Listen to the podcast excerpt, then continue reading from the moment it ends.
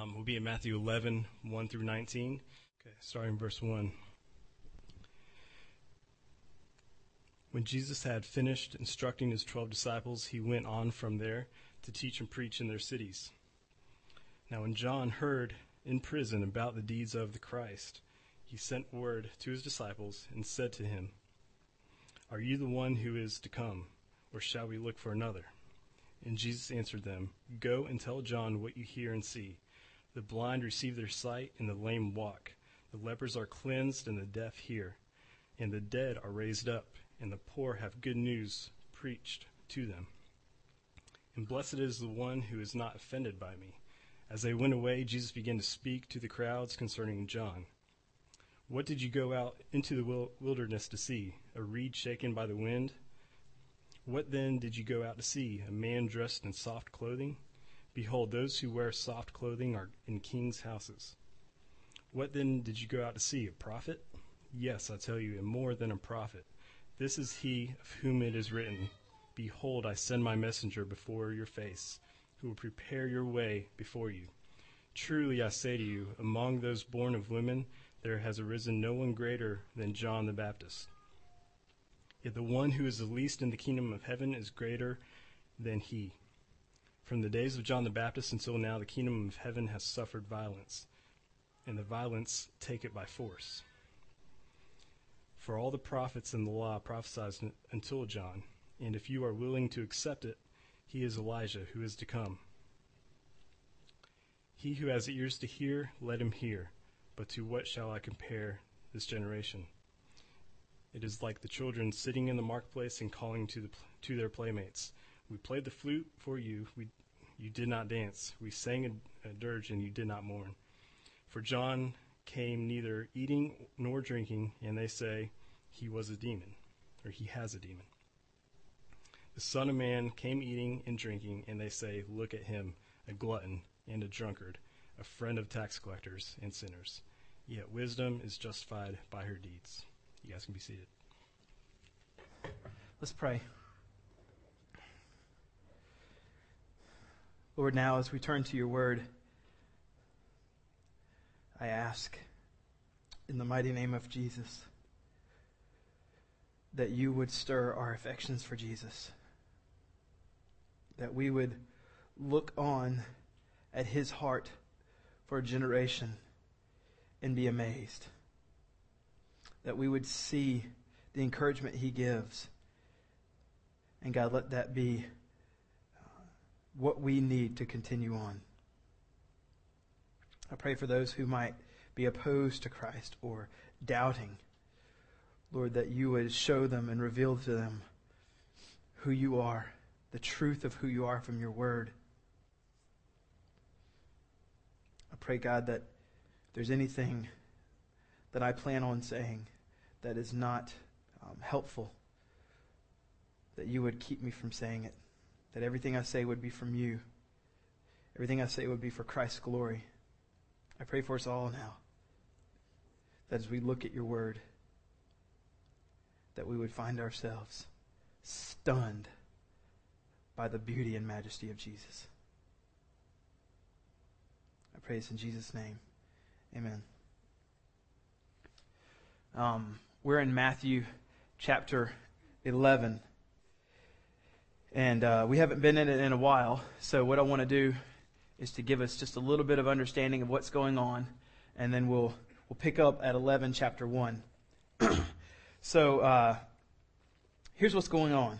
Uh, look in verse 1 for me, and, and you'll be able to understand kind of uh, the previous little bit of what's going on. It says in verse 1 when Jesus had finished instructing his disciples. So we see that in the previous chapter, uh, where mine's all red, almost all of chapter 10, there was a large portion of instruction given by Jesus to his disciples. And it says this When he had finished instructing his disciples, he went on from there to teach and preach in their cities. So let's, let's use that verse as a quick review. We know that he just had given some instruction, and then after he gave that instruction, he went and started teaching and preaching. What was the instruction and what was the content of the instruction?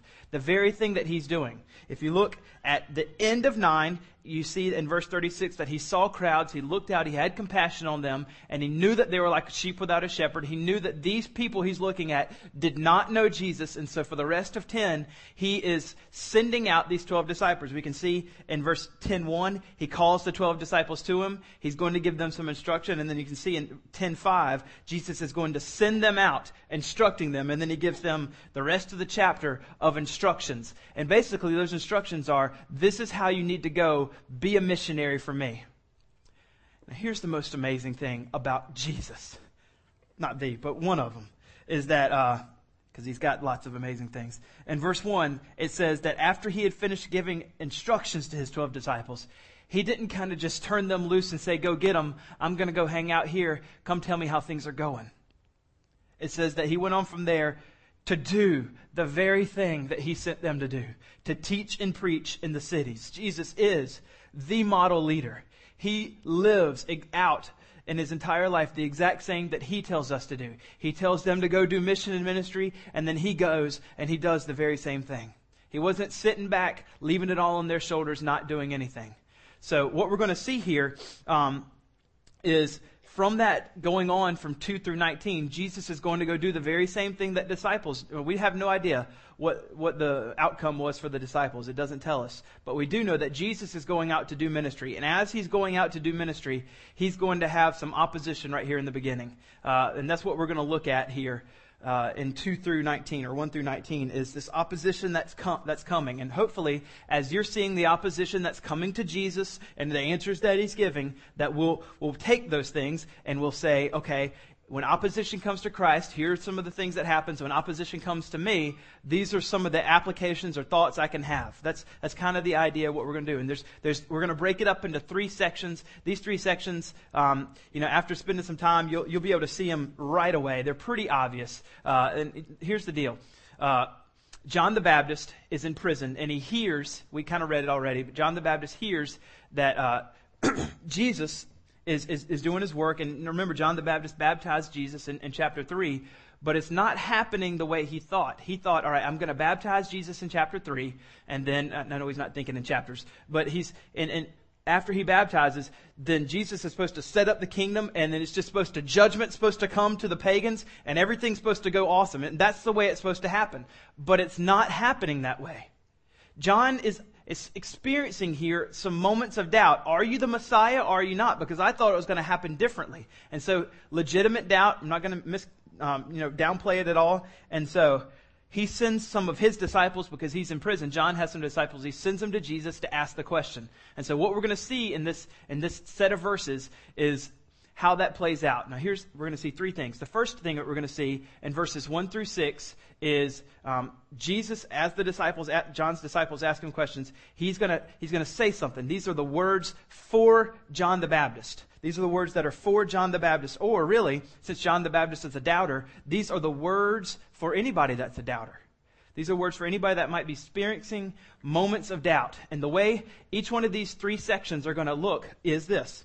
Um, you're going to have uh, this first part where he's, he's, he's telling some uh, words to the doubters. You can see right there, and, and mine are, are, red, but maybe yours aren't red. In verses 4 and 5, it's red. And right there in, in, verses 4 and 5, Jesus is going to quote the Old Testament. And then at the very end in chapter, I'm sorry, chapter, verse 6, it says, And blessed is the one.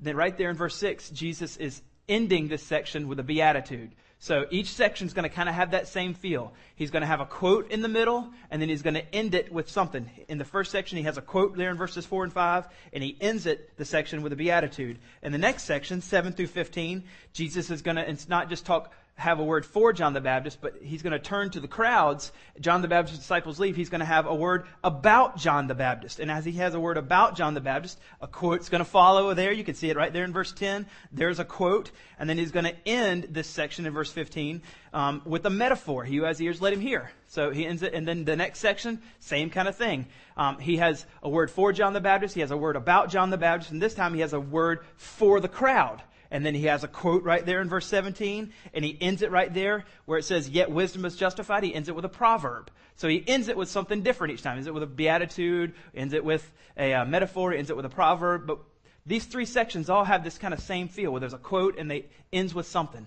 And as we see that, that kind of plays out for us our little outline, and we see, okay, there's, there's three things that we're going to draw out of these texts, uh, out of these verses, where we can see when opposition comes, this is how it's going to work. That's the whole outline. So now all you got to do is just listen. All right.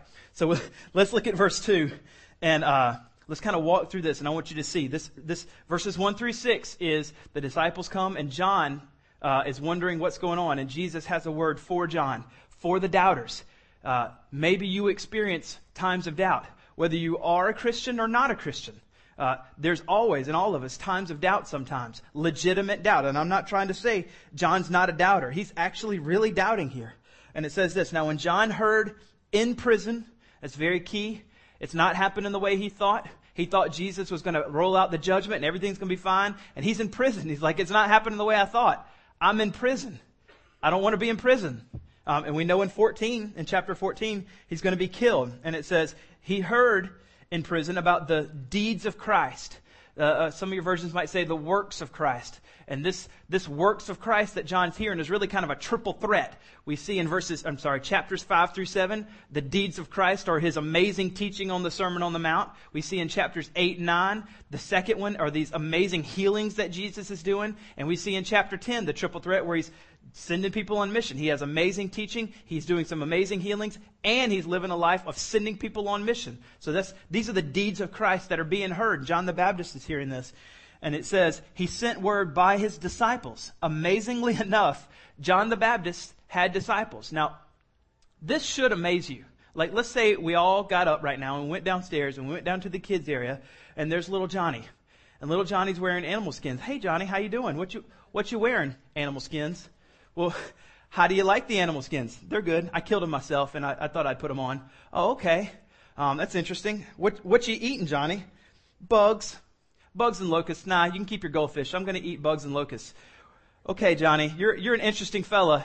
No one's really ever going to want to play with you in your, in your sand. And so the thing here is that's John the Baptist. That's him. He's got followers. Eccentric as he is, he's got people following him. So what is it? Well, we're going to see in later on what it is that he has a deep, deep devotion for the Lord. A deep devotion for the Lord. And it says this. He has disciples following him. And here comes John the Baptist, legitimate question as a doubter. Perhaps you feel this sometimes. He says, Are you the one who is to come, or shall we look for another? I was there. I baptized you. I heard the Father speak. I was baptized the Son and I saw the Holy Spirit descend like the, the whole Trinity's there. It's supposed to happen. I believe that you're the Messiah, but I'm experiencing something of doubt right now. I mean, John the Baptist baptized Jesus and experienced the entire Trinity and he has a moment of doubt. So it's okay for you. Don't think it's not okay. And he says this, are you the one who is to come or shall we look for another? John here has real doubt. Doubt is not unbelief. Don't confuse the two. Doubt is not unbelief. It's doubt. It's a moment like all of us as Christians have.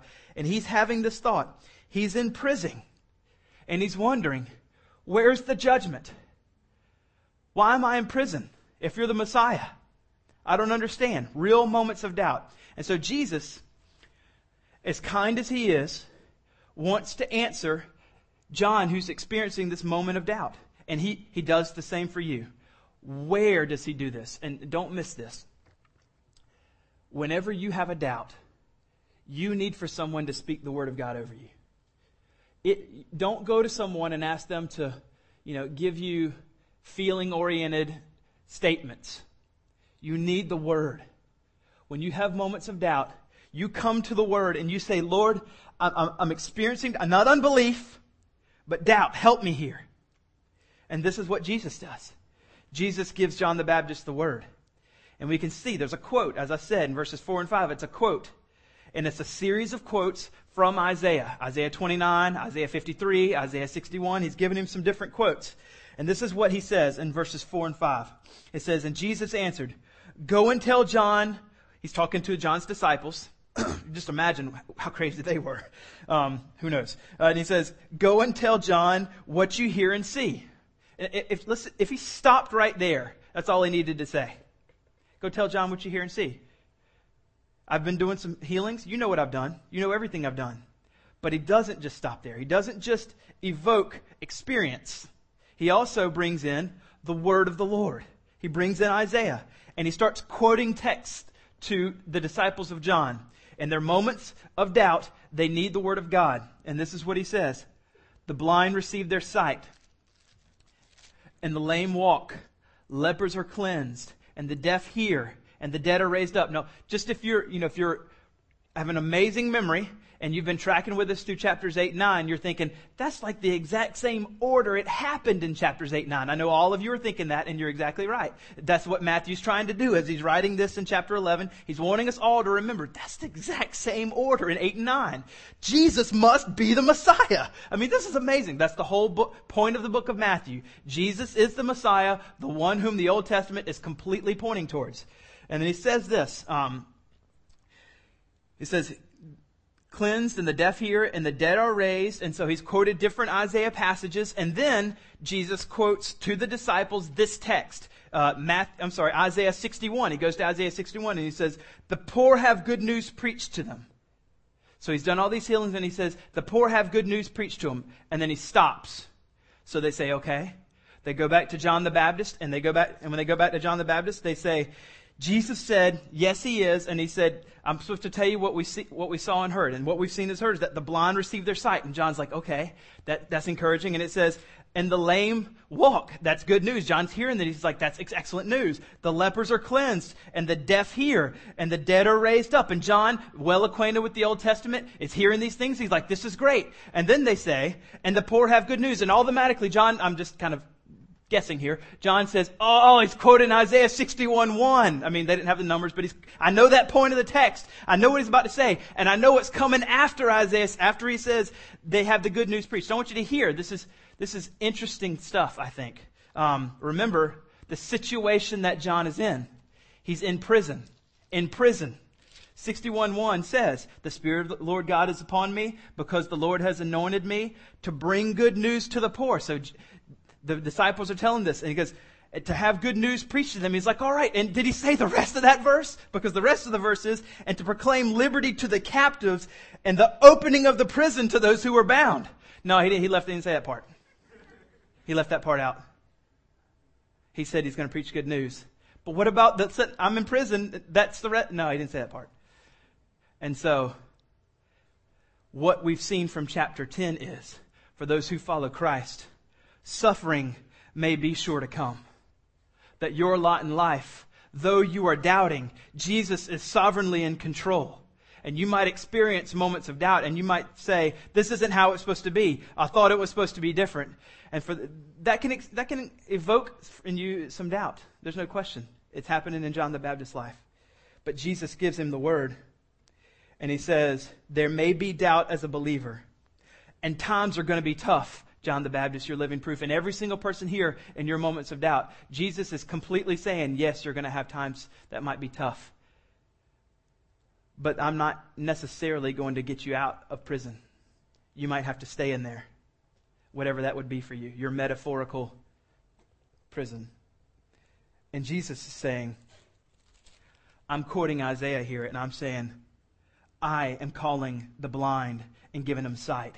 I am calling the lame and making them walk. I am calling the lepers towards me and I am cleansing them. Notice all of these healings are all spiritually applicable. In, in other words, he's saying, for you that have come to Christ, I have spiritually healed you. I have spiritually made you be able to see. Your lot in life might be tough, but I am who I say I am. I've called you out and saved you. It's okay that you're doubting, but remember that I'm Christ. I'm not. I mean, he's saying that. So for opposition who comes, when opposition comes in your own mind and you start doubting, Jesus is driving you to the Word and reminding you, I am who I said I am, and remember what I've done. I've saved you. I have spiritually saved you. The disciples hear this and they say, okay, sounds good to us. And they, John's disciples, and they go back to John to give him the news. and it says there in 7, and they went away and whenever Jesus starts teaching, he has this little knack of drawing a crowd because he's Jesus. So he's good at that. Um, and, you know, he can be God and draw them in anyway. Um, that'll mess you up, so don't think about that way. And it says in 7, and they went away. John began, uh, Jesus began to speak to the crowds. So the disciples went away. Jesus sees there a crowd. Now he's transitioned here. Here he was saying, I've got a word for John. Now he has a word about John. The disciples of John have left. He just has a crowd here and he goes, all right, crowd, I'm going to talk about John now. I want to talk about John. John's disciples have left. John's not here. However, I want to talk about John with y'all. And the reason why he has a word for them, for this, for this crowd that's there, is he wants to talk about John. We're going to see, specifically when we get into verse 11, that he is going to have some encouragement for John and anybody who follows disciples. I know John and his disciples aren't here, but you can't get around the fact that verse 11 is very encouraging. And I, I, maybe John heard this or maybe he didn't, but Matthew wrote it down, so John eventually heard it.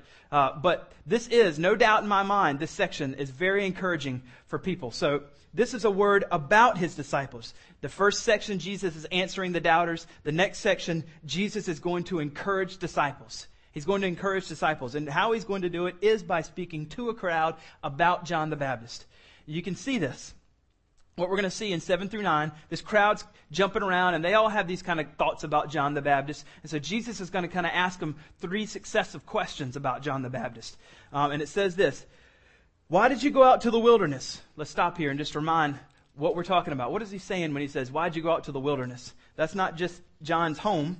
But if you look in 3:1, it says, In those days, John the Baptist came preaching, quote, in the wilderness of Judea.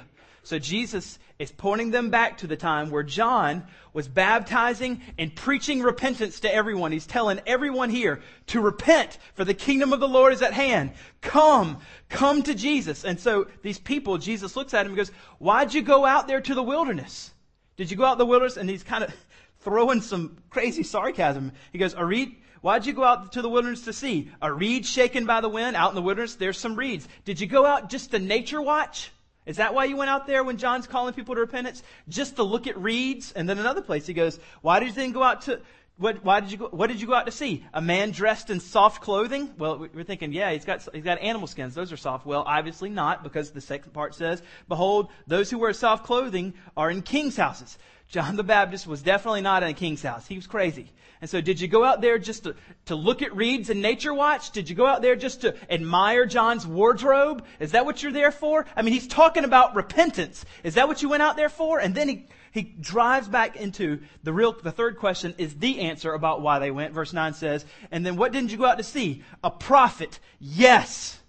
He's telling them, you went out to see a prophet. And not only is he a prophet, in the successive line of prophets, he is the prophet, the Elijah, the one who has come, the forerunner. And his point, the whole point of John is to say, the next one, the one who comes after him, is the Messiah. So he's pointing all those people back to himself. And that's why he quotes Malachi. He goes, this is he of whom he is written. Behold, I, Jesus, send my messenger before your face who prepare your way before you. I've sent John the Baptist to you. You went out to see a prophet and you did. And because you saw him, now you're looking at the Messiah.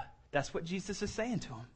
He's drawing them all in. He's wanting to encourage the disciples, but he's helping the people that are there, the crowd, to see that he's the Messiah. And then here comes the encouragement. I think this is, I think this is pretty amazing. In verse 11, it says this. Truly I say to you. That's you know, Bible language for you really need to listen. Verily, verily, I say unto you, if you grew up in the KJV world, um, that's what was for me growing up.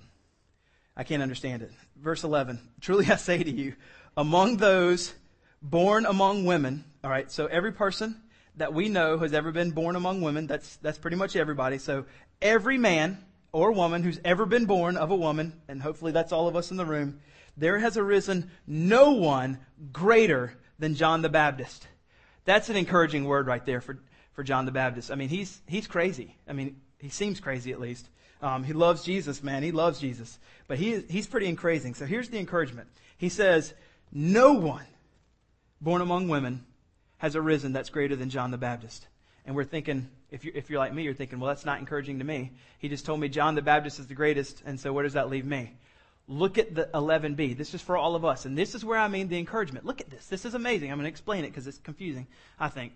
Yet, the one who is least in the kingdom of heaven is greater than he.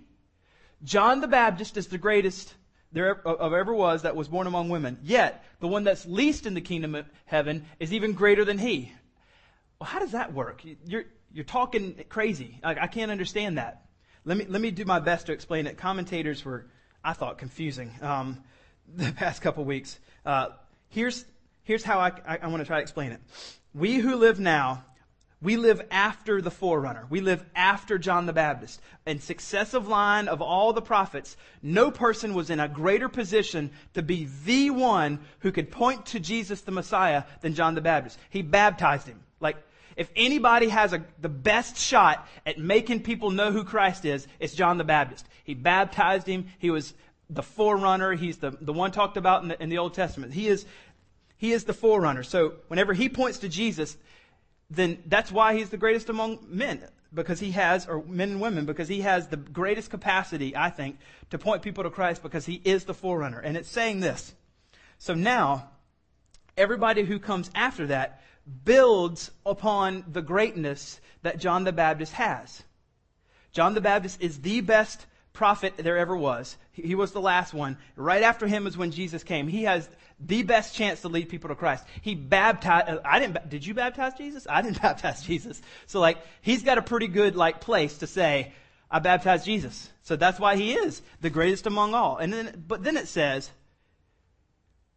the one who is least in the kingdom of heaven is greater than he.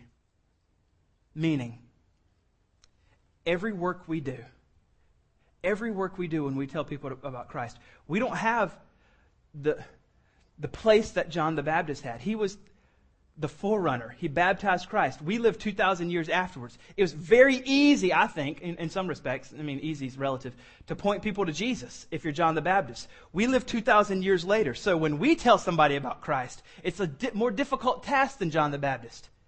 And so because of that, whenever we tell them and they come to Christ, we're building upon the greatness that John the Baptist has been given, and building upon that, that's how we're earning this or getting this this title or this, this encouragement from Jesus. The one who's least in the kingdom of heaven is even greater than he. That's pretty amazing. I mean, that's encouraging. If, if you understood that, which I know that was really insane, somebody you know smarter than me can explain that better, hopefully. But you can find me afterwards if you understand it. But I think that's incredibly encouraging. Incredibly encouraging. So here's the takeaway, which I think is the most important point. The point is this John the Baptist did his job. He came as the forerunner. He, he had to live out in the wilderness and eat bugs and wear animal skins, but he did his job. He pointed people to Christ. That's what his job was. And so, for us, are we doing our job? The encouragement goes out to the people who are pointing people to Jesus. That's why it went out to John, and that's hopefully why it goes out to you. If you're pointing people to Christ, then you're doing your job. Are you, if you are pointing people to Jesus like John the Baptist, you should be encouraged. You're building upon his greatness. If you're not pointing people to Jesus, then you need to be courageous. If you are, be encouraged. If you're not, be courageous. That's what the point is here. And it's going to be tough it's going to be difficult. We see that right after that in verses um, 12 and, and, kind of down through 15. From the days of John the Baptist until now, the kingdom of heaven has suffered violence, and the violent take it by force. People are opposed to the kingdom moving forward. There will be, t- it will be difficult for all the prophets and all the law prophesied until John. And if you are willing to accept it, interesting language. Uh, we don't have tons of time on that, but it's just very, very interesting language. Um, he says, he who has ears to hear, let him hear. Ends with that metaphor, saying, if God has granted you the ears to hear this, let him hear. You should be encouraged, and you should be calling people to Christ the way John was. It's difficult for you now than it was for him, but that's the takeaway. And that's the I think that's encouraging. As you're doing that, you're earning this, this truth that's given to us in 11b. Yet the one who is least in the kingdom of heaven is greater than he, as you do your job as a follower of Christ. Now, um, Jesus, remember in verse 7, it says, As they went out, Jesus began to speak to the crowds. Keep that idea right there as crowds. And we're going into 16. And Jesus is still speaking to the crowds. So we move into the third ones where Jesus has a word for the crowds. He has a word for the crowds. He, he was talking to the crowds before, but it was about John the Baptist. Now he's talking to the crowds about the crowds. And he has a word for them. And as he has a word for them, you can see in verse 16 it says, But what, um, to what shall I compare this generation? The crowd is this generation that he's living in, and really for us. Um, Jesus is wanting them to see his deep heart for them.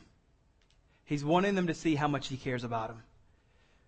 It's going to take a little digging for us to see that, but I want you to see the heart of Jesus for them. But to what shall I compare this generation? There's so many similarities in this generation he's referring to and our generation, and really probably every generation. He says, This generation, it is like children sitting in the marketplaces. They're immature. They don't know what they're talking about. They're hard hearted. I, I have four children, and I can, I can vouch, they're two, four, and six, eight, pretty much, almost. And like, I can tell them something 25 times, and the 26th, I, am still wondering, like, what, at what age do children start learning to flush the toilet? I don't know. Like, you can tell them over and over and over. You're like, my goodness, are you kidding me? Like, and God's kind of looking down at me saying, yeah, I tell you 50 times and then the 51st you do it anyway. So like, I know, you know, I'm, I'm j- ignorant and hard-hearted just like a child. But he's looking at these children and he's saying, how am I going to compare them? This generation, they're children. They're so immature. And as they're immature, they're sitting there and they're calling to their playmates. They're calling out to the rest of the immature people and they're saying, hey, come over here and join with this immaturity and join and diving into this world. There's so much pleasure here. Be like us. And Jesus looks at them and he's saying, we played the flute for you and you didn't dance. We sang a dirge and you didn't mourn. And you're thinking, what the world does that mean? I'm thinking the same thing. I don't understand what that means. This is what it means. And as you understand verse 17, I'm telling you, you're going to see Christ's heart for these people. Look down at 18 and 19, and it's going to help us understand 17. All right? Verse 18 is about John, and it says, For John came neither eating nor drinking. And they say he has a demon. So John's over on this side, and he is an ascetic. An ascetic is someone who does not take of anything. He wears animal skins and eats bugs. He doesn't indulge. He doesn't exercise freedom. He's an ascetic. He fasts from everything. He's on this side of the spectrum, trying to do the work of the Lord, really abstaining from all the things of the world. He lives in the wilderness and eats bugs. He's on that side. And Jesus is kind of putting himself on the other side. He goes, John did this, and you say he's a demon. He does without everything that you think that you should do. And then 19 it says, the son of man came eating and drinking. And they say, look at him. He's a glutton, a drunkard. So I'm on this side. I'm not like John. Jesus saying he's on this side and he's, he's actually partaking of liberties, eating and drinking. And you call John a demon and you call Jesus, they're saying you call Jesus a glutton and a drunkard. Now let's take those two comparisons and stick them in verse 17 and you're going to see. It says, we played the flute the flute in the first century was a, was a thing that was um, customary to be in a wedding, where there was indulgence, where there was liberty, where there was much eating and drinking. Kind of symbolizing for us a wedding, Jesus. And then on the other side, you see, we sing a dirge. A dirge is customary in the first century for a funeral, death, asceticism, abstaining. We're, doing, and so Jesus is saying, we are both on both ends of the spectrum. We're doing what we're trying to do. If you went to a wedding, someone played a flute for you, that's what they're supposed to do, and yet your response is nothing. I'm, I, let's say Jesus is saying, I'm coming here and I'm, I'm exercising my freedoms, I'm eating and I'm drinking and I'm hanging out with sinners, and you call me, I'm doing what I'm supposed to do, and yet whenever I'm playing the flute for you. That's what I'm supposed to do at a wedding. You're not dancing. I'm telling you about Jesus and I'm exercising my freedoms. I'm hanging around sinners and yet your response is you're not dancing. You're objecting. You're opposing. You're pushing Christ away. And on the other side, it says, John's coming to you as an ascetic. He's singing the dirge. That's what he's supposed to do at a funeral. And you're having the same response as John comes, doing what the way, he, we're both coming at you with every single angle. We want you to come to Christ. We want you to know who he is. And there's opposition at both ways. We come to you with a flute, you push us away and you don't dance. We come to you with a dirge, you push us away and you don't mourn.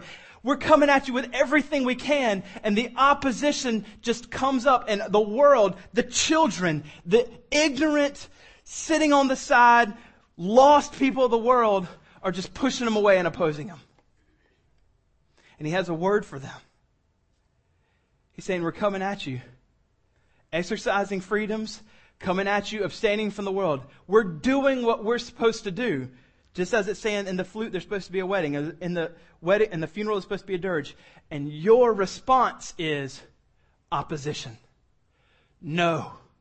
And Christ is showing them his heart. He's saying, I'm begging you with tears. I'm coming at you with everything I can because I'm wanting to you, for you to respond, whether it's through indulgence or through abstention. All you're saying is, He's a demon. He's a, he's a tax collector and a sinner. He's a friend of sinners. And Jesus is wanting us to see that we are to be just like John and Jesus. No matter which person we're trying to save, whether it's the legalist or the libertine, that we're supposed to go to them with tears in our eyes and say, You're acting like children. You're hard hearted. You're immature but we want you to come to Christ. Now, don't miss this, okay? Here's, here's the most important thing as I want you to hear when he's going to them. You have to point out their hypocrisy. That whichever way Christians try to tell them about Jesus, they, they reject. The loving thing to do is to point out the hypocrisy. That's what Christ is doing.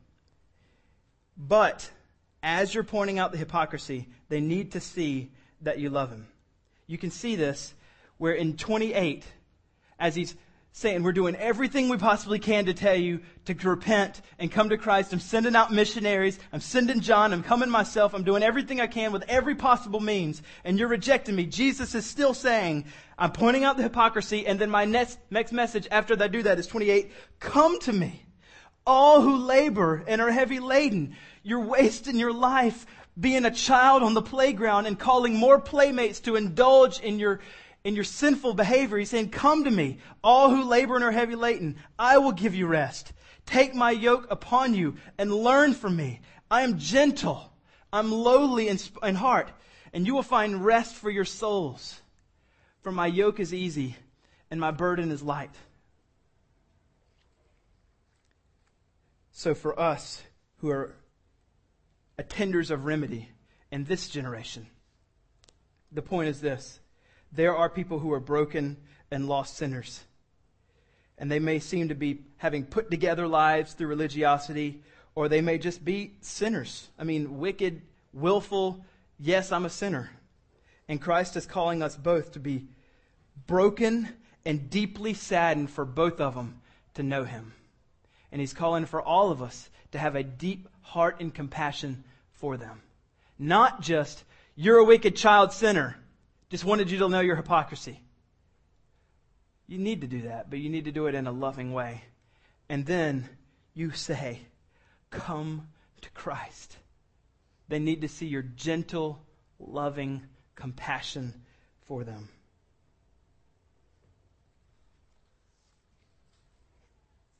Notice in 19, it says, The Son of Man came eating and drinking.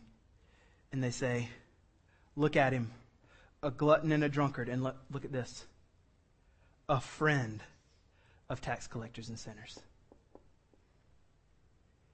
He's a friend of sinners. Let's say you pulled out your cell phone and you looked through your contacts.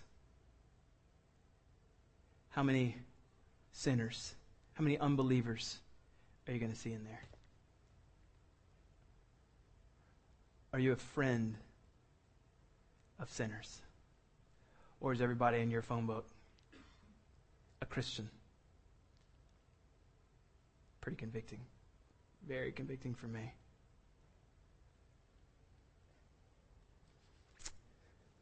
It's something I'm dealing with, and I'm saying, let's deal with this together. let's repent of this together if that's you. Christ is saying that he wants us to be a friend of sinners. And he ends with this.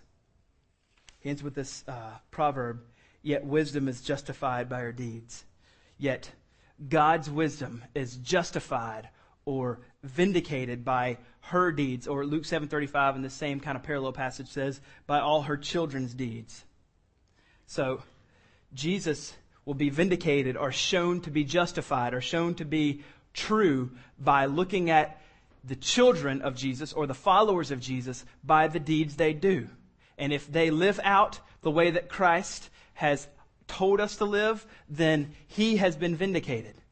He has been shown to be justified. God's wisdom is, is being displayed and shown to be perfect and true. If we, as his followers, live out what he's told us to do. Man, that's so convicting. So, I want to conclude this way. Opposition, more than likely, if you're a follower of Christ, is coming in a lot of different ways. Some of it might be internal or external. Some of it might be internal.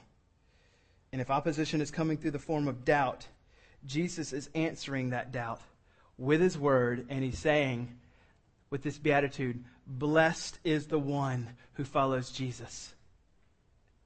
And the opposite's true. Cursed is the one who doesn't. He's also saying opposition might be coming. And so, as a follower, you need to be encouraged. Jesus is wanting to encourage his true disciples, his true followers. And he's saying, when they oppose you, the disciples that are really followers of Christ need to stand firm in Jesus. And they need to be broken for the very people that are opposing them. And we need to carry out the same job as John the Baptist, where he did his job, and we should be doing it too. And if we're listening to Christ, he who has ears, let him hear. We're hearing Christ say, this is how we're supposed to live our lives, then we will be broken for him. And if opposition is coming from the generation that we live, the, the children sitting around us, Jesus is showing this generation that might oppose him just how much he loves them in two ways by showing them their hypocrisy, by being children who are just wasting their life, immature, but also by pleading with them not to remain as immature children, but to see that He loves them, that He's trying to win them with us, living out our lives before them. And we should be the one who are going to play the flute for them and beg them to dance, to play the dirge for them and ask them to mourn. And the way that God has wired you, you are supposed to be reaching out to them. And however, and we want to see them appropriately respond. But they will never appropriately respond if you do not do your part.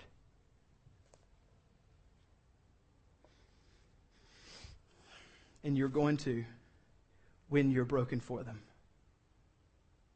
If, if you're not broken for lost people,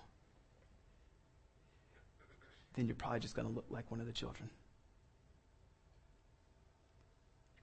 And this, this is what God's been dealing with me over the last couple weeks is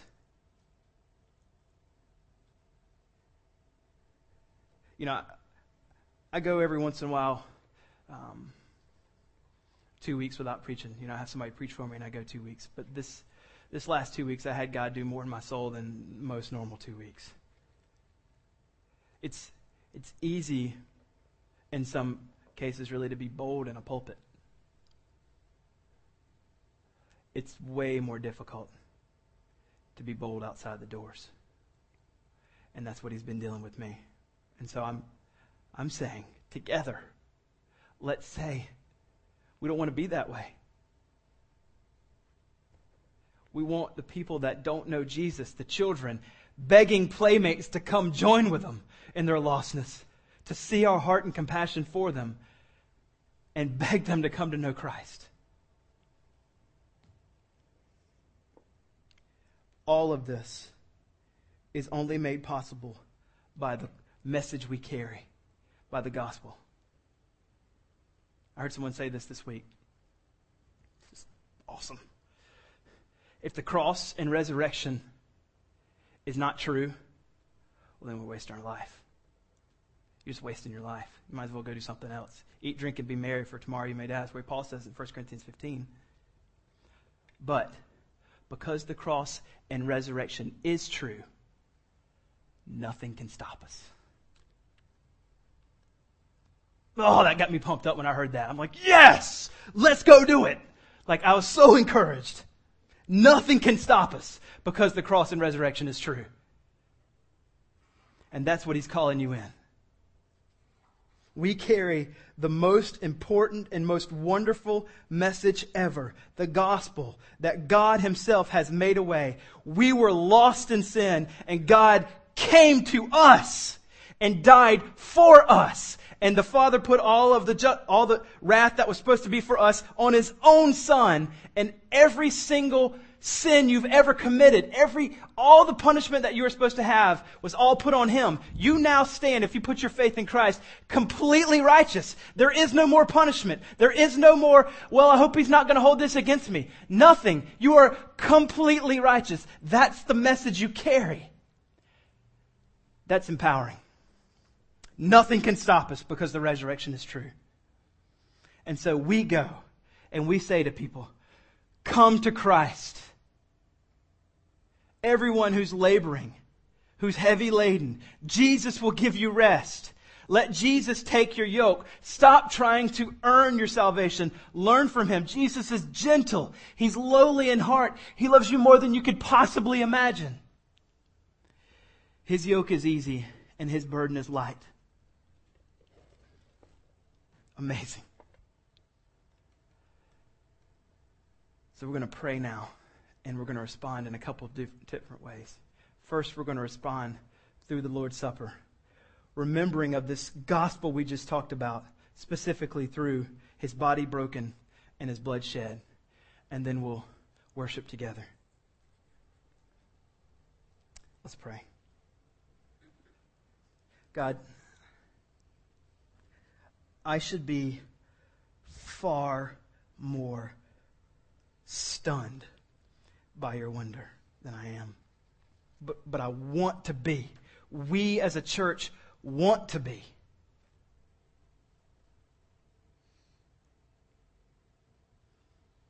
Help us, Lord.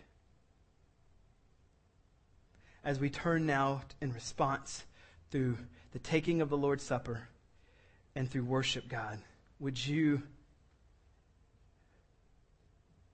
do what you promised? would you send the Holy Spirit as our teacher to awaken our minds to the truth of the gospel and to awaken even deeper affections for Jesus. Help us play our part well. Help us have a deep love for the children, calling playmates to join them. May that break our hearts and we go to them with tears in our eyes and a trembling voice and beg them to see Christ. Not because we feel like it's our duty, but because we love them the way that you love them.